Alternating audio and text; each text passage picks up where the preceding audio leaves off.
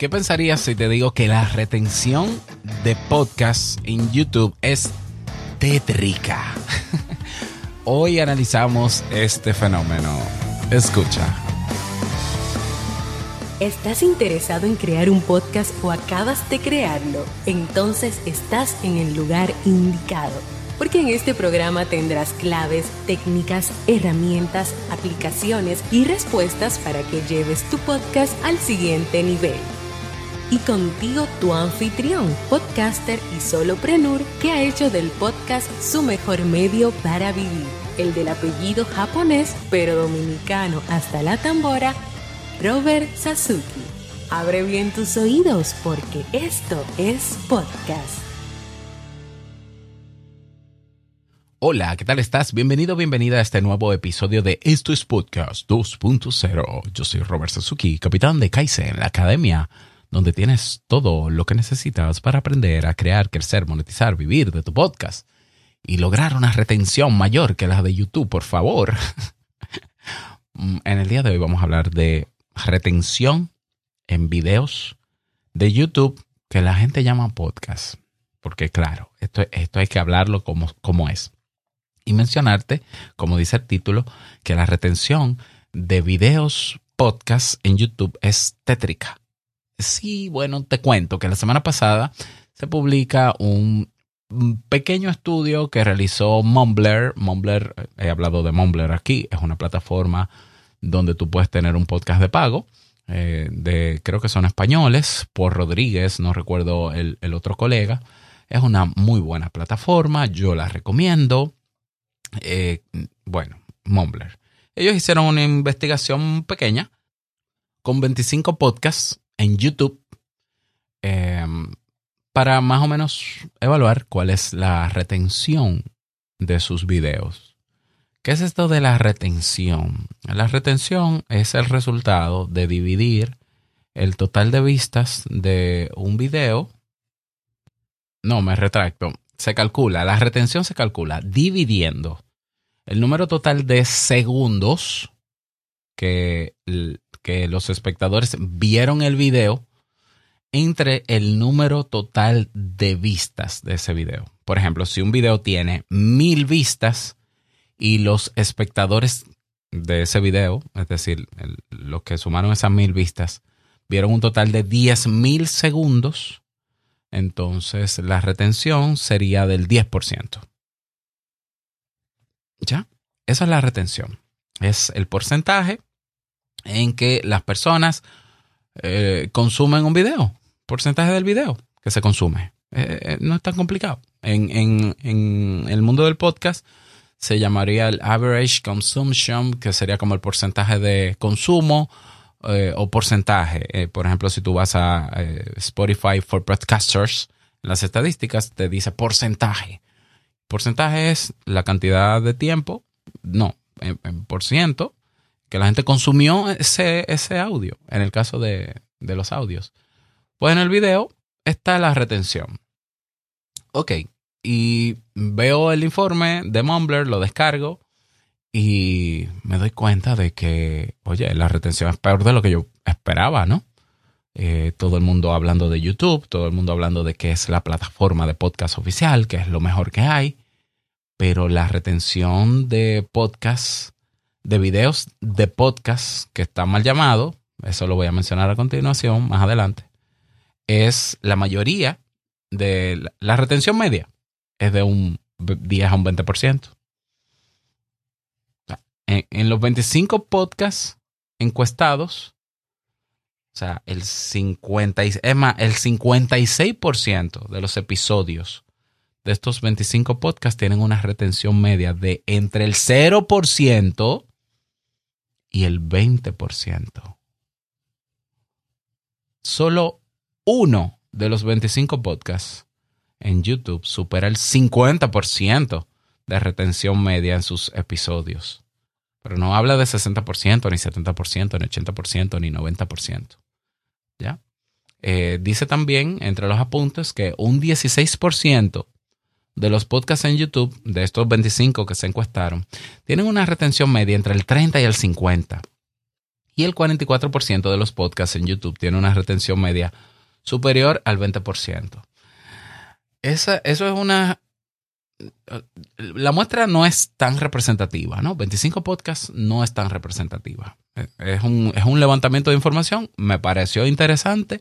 Se señalan incluso algunos casos de, de podcast, como No es Asunto Vuestro, de Víctor Correal, de Chus Naharro, eh, a todos los sigo, eh, etcétera, etcétera. Eh, pero la conclusión a la que se llega, yo no estoy muy de acuerdo con la conclusión del estudio y es que una retención media del 20% se puede considerar correcta. No puede ser, no puede ser, o sea, que el 20% de un episodio mío de cualquiera de mis podcasts es el intro. ¿Me doy a entender? O sea, el, el 20% de retención, si es la media de mi podcast, es el intro. No puede ser correcto. Es un desastre. Es tétrico. No puede ser. O sea, y, y lo digo que es tétrico porque te voy a hablar de cuál es la realidad en el audio. O sea, estamos hablando que la mayoría de las personas que entran a un video que es de un podcast en YouTube no lo escucha, no escucha ni, no ve ni escucha ni la mitad de ese episodio. Y si, y si hablamos de que aborda, eh, la retención es de la primera mitad del video, se come quizá la intro, se come dos o tres anuncios y la introducción del tema y se va. Y eso, eso no, no puede ser bueno para el podcast, porque el podcast se aprovecha bien cuando se consume completo. El podcast en audio se consume casi completo. Eso es verdad. Eso está medido y yo te lo voy a comparar con métricas mías. Entonces, yo no entiendo cuál es el afán de los podcasts en YouTube. Porque, y ya, lo he dicho, o sea, ¿de qué, qué sentido tiene yo ponerme una cámara enfrente con un micrófono donde solamente yo voy a mirar a la cámara? Eso, eso, no le aporta ningún valor. El video no le aporta ningún valor a mi contenido si solamente voy a salir yo frente a la cámara hablando y haciendo mueca y haciendo una escenografía que va a distraer más a la gente que tu mensaje. Y esto lo confirma. Esto confirma lo que yo, lo que yo vengo diciendo. O sea, la gente en video, la gente en YouTube quiere ver video, quiere ver un material audiovisual donde hayan transiciones, donde hayan escenas diferentes, escenas de relleno, donde hayan primer plano, segundo plano, plano medio. La gente quiere entretenerse en YouTube y en el caso de que quiera educarse, mientras más recursos audiovisuales tenga un video, mucho mejor. Un podcast donde hay una persona o dos conversando y lo único que hay son esas dos personas, aburre. Esa es la verdad por más interesante que sea el tema, visualmente el ojo humano se va a ir al panel derecho a ver los videos relacionados y va a saltar a otro video donde no haya dos gente hablando, sino que haya más elementos sobre ese tema que me interesa. Entonces, no entiendo cuál es el afán con YouTube.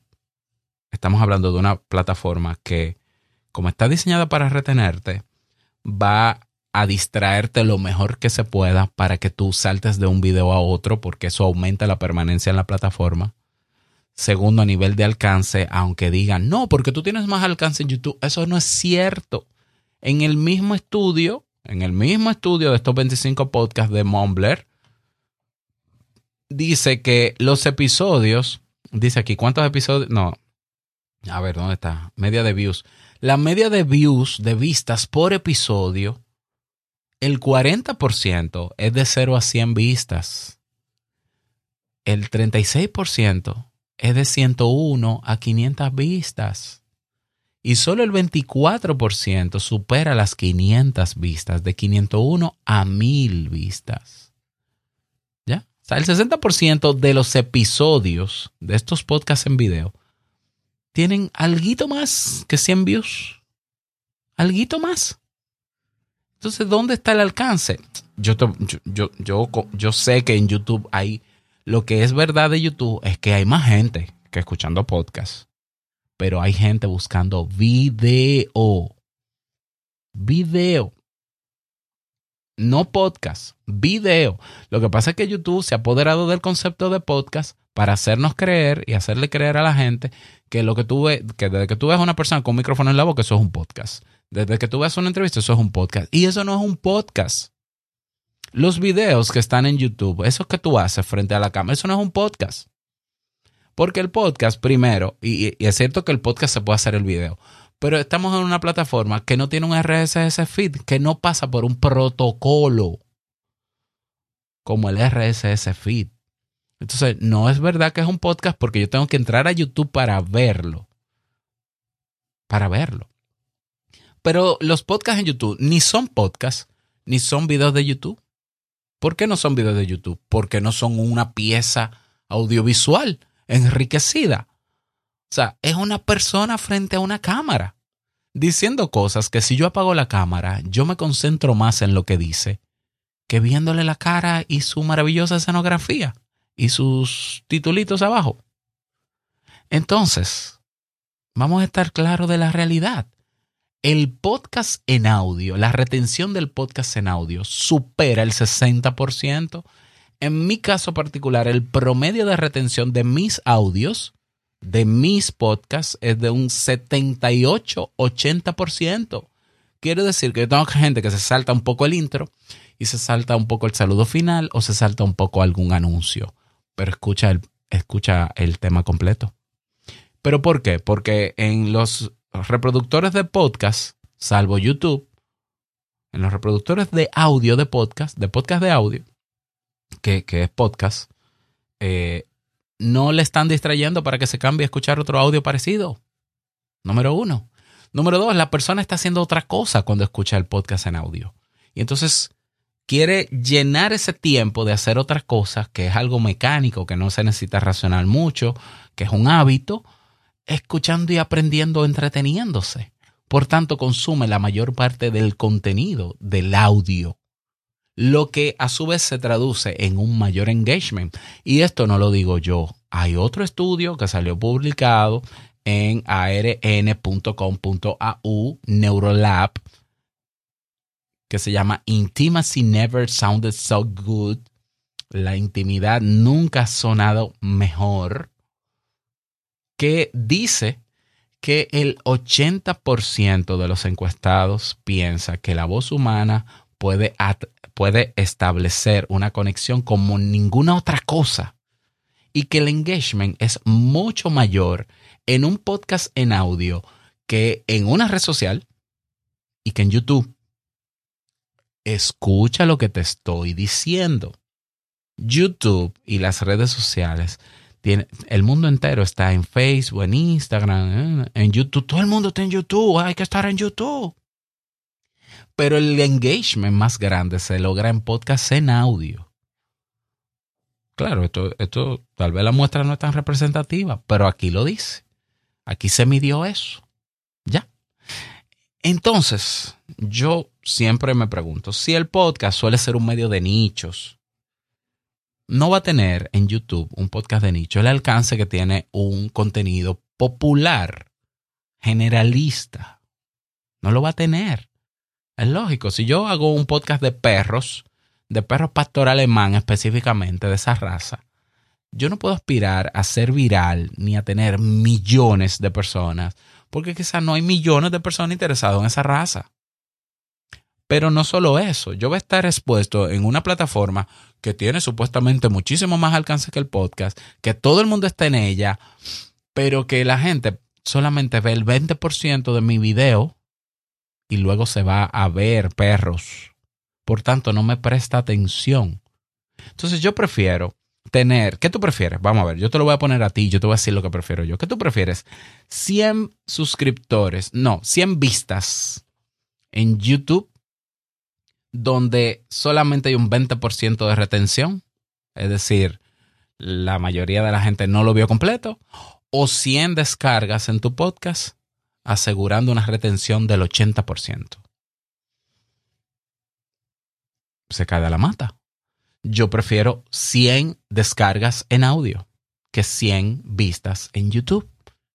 Y es más, en Te invito a un café, yo tengo 6.500 reproducciones con un 80% de retención en cada uno de mis episodios. Y algunos de esos episodios alguna vez los subí a YouTube y me grabé. Y no llegan a 300 vistas. Por tanto, yo tengo más retención, más enganche, más alcance en audio. ¿Pero por qué? Bueno, porque mi podcast es de nicho y la gente que quiere escuchar podcast y le interesa mi tema, lo encuentra en reproductores de podcast. Como yo tengo muchos episodios, eso ayuda también a que se posicionen más todavía los episodios y la gente me escucha. ¿Ya? ¿Qué tú prefieres? ¿Tener un podcast para hablar por hablar y gastarte hablando? ¿O que la gente te preste atención? Entonces, el, el, maravilloso mundo del podcast en YouTube no es tal. Ahora, ¿para qué sí es útil YouTube? Porque yo no estoy en contra de YouTube, ¿eh? yo tengo un canal de YouTube. lo útil en YouTube y lo que yo creo que aumenta la retención en los videos de YouTube es hacer videos para YouTube. Es hacer videos. O sea, hacer un, yo voy a hacer un contenido educativo, yo te voy a pasar B-roll, que son tomas de relleno, yo te voy a pasar títulos, yo te voy a pasar slide o diapositivas, yo te voy a pasar transiciones, yo lo voy a poner animado, voy a hacer acercamientos, voy a hablar en un tono más animado para aumentar la retención y voy a hacer un video conciso, bien puntual, sin musiquita de intro, sin anuncios, para que la gente vea mm, un poquito más del 50%. Pero vamos a ver, el tiempo de visualización promedio en YouTube en el mundo entero son 5 minutos. Entonces está bien, prepárate videos de 7 minutos, de 10 minutos como mucho. Y mete todo lo que vas a decir ahí de una manera entretenida y de una manera que tenga muchos elementos audiovisuales. Y entonces eso es un video de YouTube. Pero no le llames podcast, porque el podcast no es... Eh, eh, el podcast es una voz que está hablando o voces hablando que llegan al subconsciente del ser humano y que tienen un impacto en él cuando la gente lo escucha sin tener que ver nada.